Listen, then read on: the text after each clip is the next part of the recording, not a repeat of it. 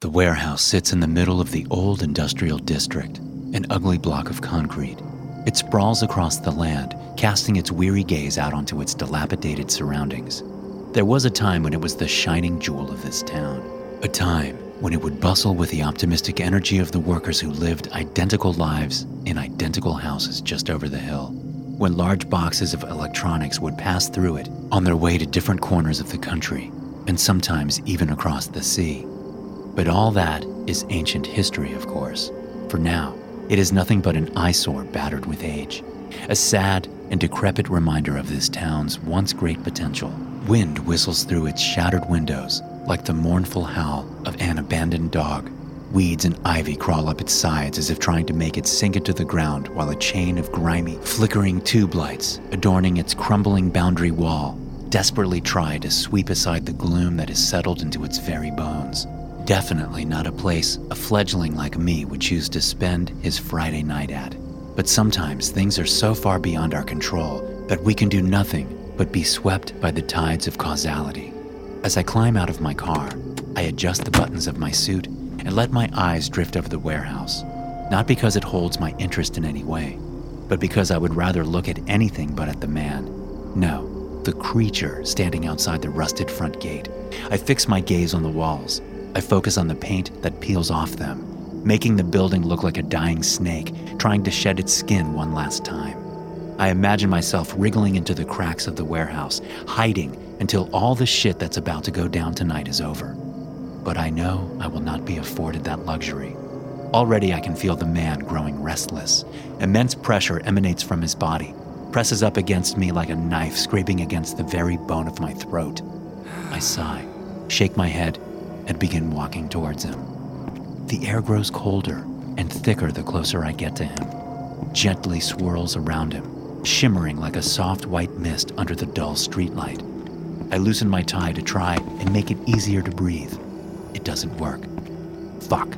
I really should have drank more blood before coming here. You are laid, the man remarks, his silky voice gliding effortlessly out of his mouth. Apologies, Your Excellency, I reply, my head bowed. The preparations took a little longer than expected. I risk a glance at him. He's staring at me, ageless, poreless skin stretched across a youthful face studded with ancient eyes. Large, gold rimmed black pupils like twin solar eclipses. I feel a shudder run through me. Let's dispense with the formalities, shall we? Call me Julius. I may be young, but I wasn't a total novice at the dance. I knew a trap when I saw one. I I couldn't possibly do that, sire. He smirks, his fangs glinting silver under the pale light. It would be so easy for him to rip my throat out. You're a quick learner, aren't you? I can see why Jacob thinks so highly of you. I say nothing. I just give a reverent nod in response. Pity he couldn't be here. The king requested my master's presence at the royal lodge, sire. Ah, yes, of course. When his most venerable majesty calls, you sure damn well answer a lesson Michael here seems to have forgotten. He reaches into the jacket of his sleek gray suit, pulls out a cigar from a small metal case, and jams it between his teeth. So, are your men ready? They are at your command, I reply as I give him a light. Praetorians, all of them. Finest troops on the East Coast. But of course he knows that. Who? How many? Where? An elder like him would have known the answers to those questions the minute those soldiers stepped foot inside the town. I wish I could sense them as well, my inability to do so reminds me of my own weakness, makes me feel uneasy, exposed. Elder Julius takes a long drag from his cigar. I'm impressed you managed to convince the Prime Council to hand over the Praetorians. I give him a humble smile. It was all Master Jacob's doing. It was he who convinced them that it was necessary to bring this war to an end. And of course, a phone call from the Royal Lodge sealed the deal. The powerful vampire shakes his head with a chuckle. All that for lil old Michael. Overkill, if you ask me. That little cockroach doesn't deserve all the attention. The eponymous cockroach here, of course, is the little brother of the vampire king of this great nation, and also the seventh most powerful blood sucking creature on the continent. I curse him under my breath, yet again, for setting up his base on what has just recently become our turf, forcing us to participate in this civil war. Elder Julius sniffs the air like a bloodhound I can smell them in there, Michael and his men. It's faint, but it's there. The stale stench of fear, like rust on an old metal pipe. He smiles, bares his fangs. Oh, how I've looked forward to this night. I've finally caught you, you slippery little bastard. My throat feels like sandpaper. The very thought of standing in the same room as these monsters sets my nerves on edge. But to go to war with them? I can feel the beast within me lashing out, trying to rip my sanity to shreds for daring to go along with this foolishness. I grit my teeth and steady myself. All right, let's get started, shall we? Elder Julius says as he tosses his mostly intact cigar aside. It bounces off the asphalt, sends sparks flying into the air. The old vampire proceeds to untie his ponytail, his long silver hair spilling across his shoulders like a lion's mane. He then closes his eyes, cracks his knuckles, and unleashes himself. Terror ripples through me as I'm hit with the full extent of his power. It feels like my head is being crushed in a vice while I'm drowning in acid. My brain pounds in my skull, my lungs burn, my knees wobble. Heat sears every pore in my skin. It takes everything I have just to keep standing. Dear God, just how powerful is he? And then, just as quickly as it had started, the insane pressure is gone. The power that burned hot enough to scorch my soul itself is once again ensconced within Elder Julius's body. I lean against the wall, trying to catch my breath. You all right there? He asks, amused, twirling a small knife in his hands. I cough. You certainly know how to make an entrance, sire. He glides over to the wall, eases himself against it, and waits for the chaos to start. That little display of power is intended to hit two birds with a single stone, to throw Michael and his men into complete disarray, and to signal to the Praetorians to take advantage of the resultant confusion and begin their assault. Cold air licks at the back of my neck as I strain my ears for any signs that the enemy has taken notice of Elder Julius's performance. Frantic pattering of booted feet, angry, panicked whispers, metallic clicks of guns being loaded. But there's nothing. The warehouse is shrouded in a nervous silence. Something's wrong, I say, my tense shoulders turning in knots. He doesn't say anything. Did they know that he was here? Is that why they haven't broken the silence? Couldn't be.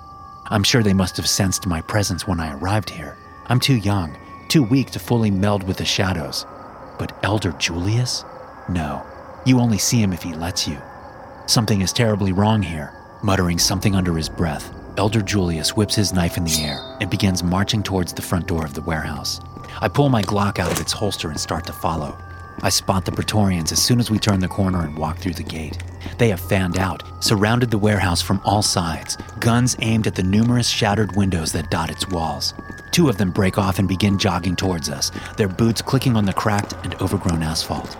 Elder Julius stops as they approach, lower their rifles, and greet him with a bow. Sire, the one on the right says, fangs and blood red lips peeking through the balaclava. We've taken a look inside. It's strange. Explain, he demands. They exchange a look. It's best if you see for yourself. He nods and they draw their guns up and begin leading us towards the broad front door of the warehouse. Faded white paint, rusted hinges that creak with the cold wind. The door is on its last legs, and the Praetorian puts it out of its misery by kicking it down, sending it slamming onto the ground with a resounding boom. The Praetorians switch on the flashlights mounted on their guns, swing it around the dark interior of the warehouse, and we see why none of our enemies had reacted earlier. Because they're all dead. The warehouse had been turned into a fortress. Sandbag defenses, machine guns mounted at key positions. They had a death trap waiting for us. But the only carnage that greets us is one that seems to have taken place hours ago. I see walls and floor splattered with dried, corrupted blood, corpses slumped against sandbags and machine guns, sometimes whole, often in unrecognizable pieces. Shriveled up innards litter the dusty floor and hang from broken light fixtures like bunting. And the smell, dear God, the smell.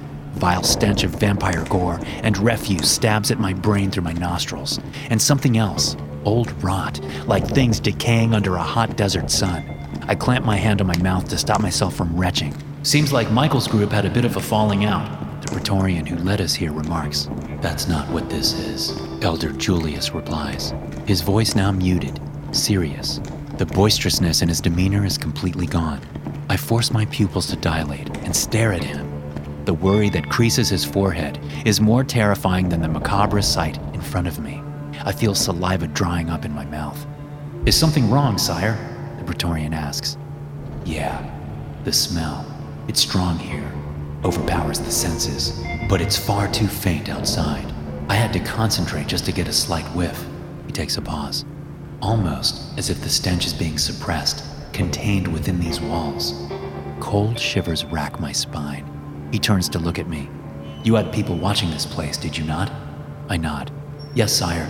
Two men positioned on the hill overlooking this warehouse, around the clock. And I'm assuming they didn't hear our friends here being torn apart. I shake my head. What could be powerful enough to hide something like this? Just the thought makes my head swim. Hmm, intriguing. He places a foot on a mutilated corpse lying face down on the ground, kicks it onto its side. And there's the matter of the bite marks on these bodies.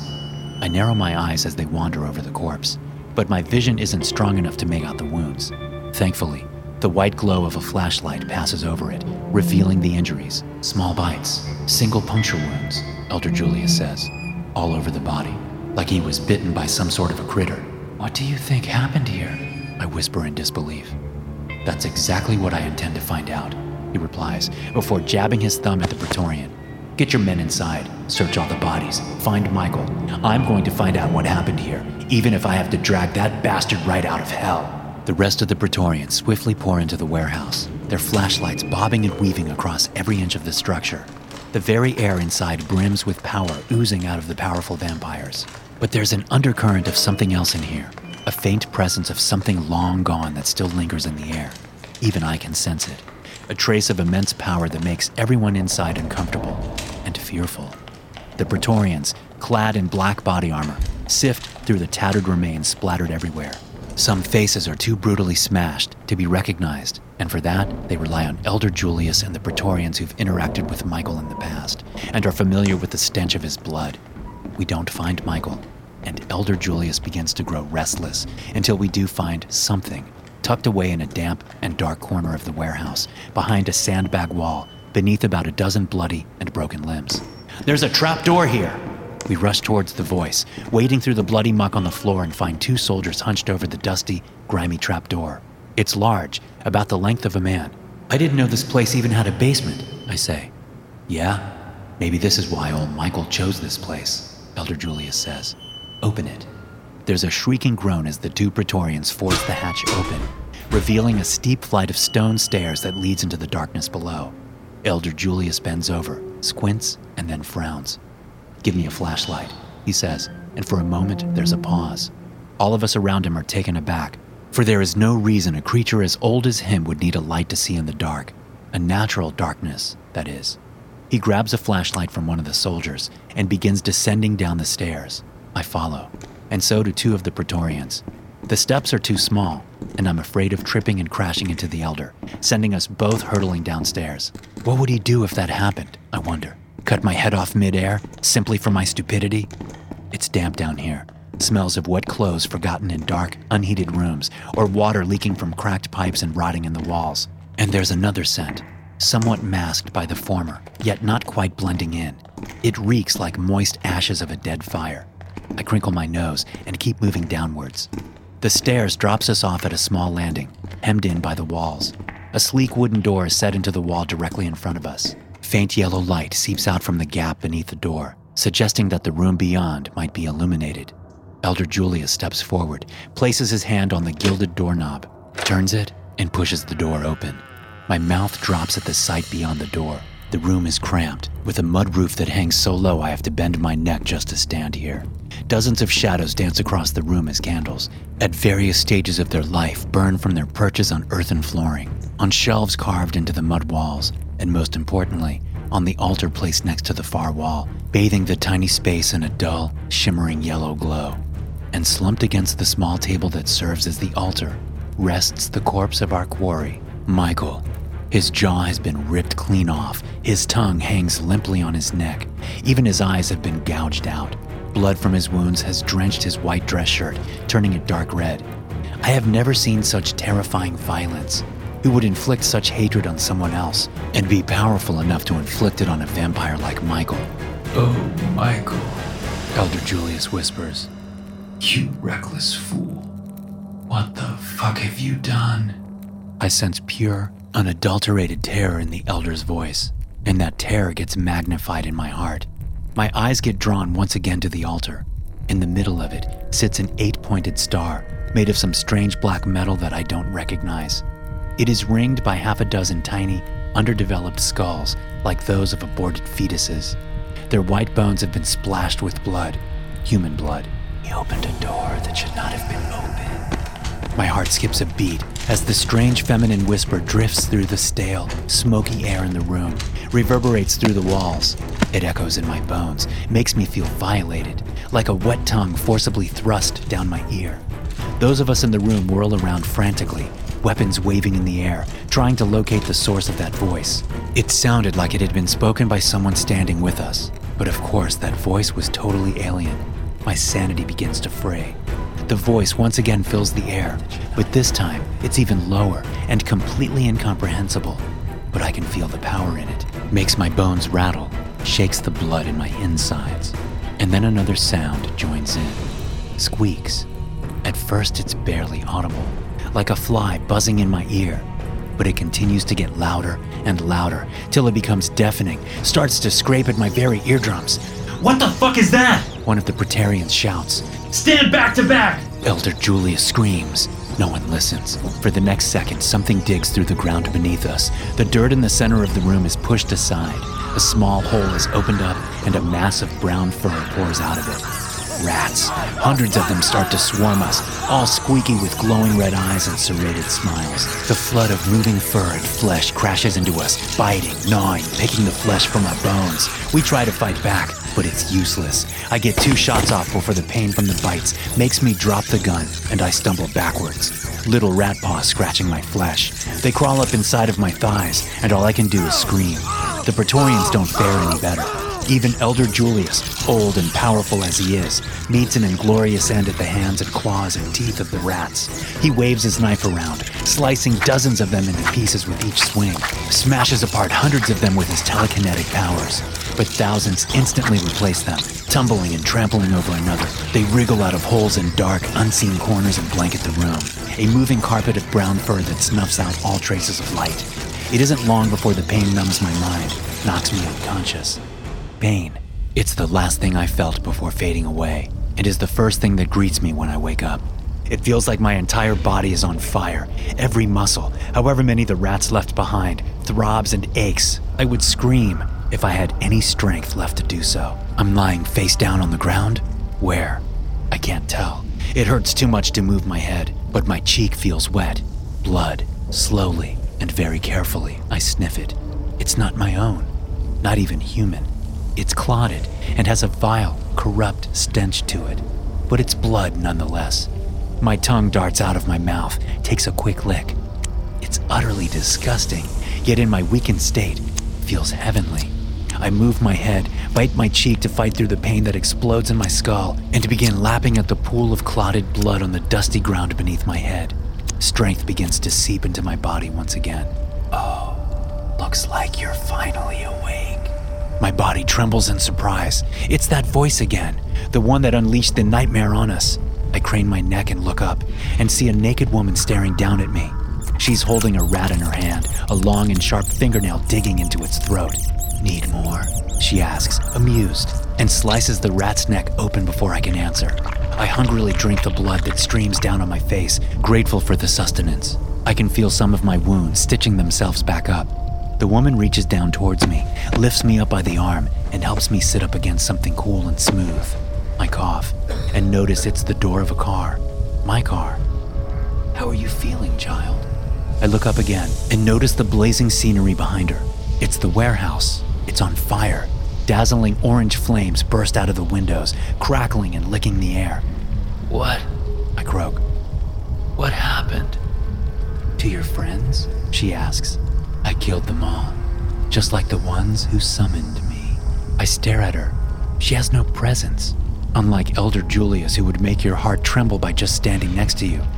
This woman feels like nothing, like a dark, empty void. It makes my soul shiver. What? What are you? I ask, terrified. A friend, if you would let me be one, she answers, smiling. It doesn't reach her eyes, Oh God, those eyes. Large yellow irises and narrow black slits for pupils, like a cat. You can call me Inanna. Please, I beg. For what? My life, I think. let me go. I'm afraid I can't quite do that. My heart sinks. Why? What do you want from me? She caresses my cheek with her hand, looks at me with pity. I'm going to make this world burn, child. And you're going to help me, are you not? My mouth begins to move on its own. Yes, mistress. Of course I am. Thanks for listening. This story was written by Bikram Mann. He is a very talented horror writer. If you'd like to read more of his stories, check out his newly released book, Unclean Spirits, available on Amazon. It's only $2.99 for Kindle users, or free if you have Kindle Unlimited. The link to his book is in the episode description.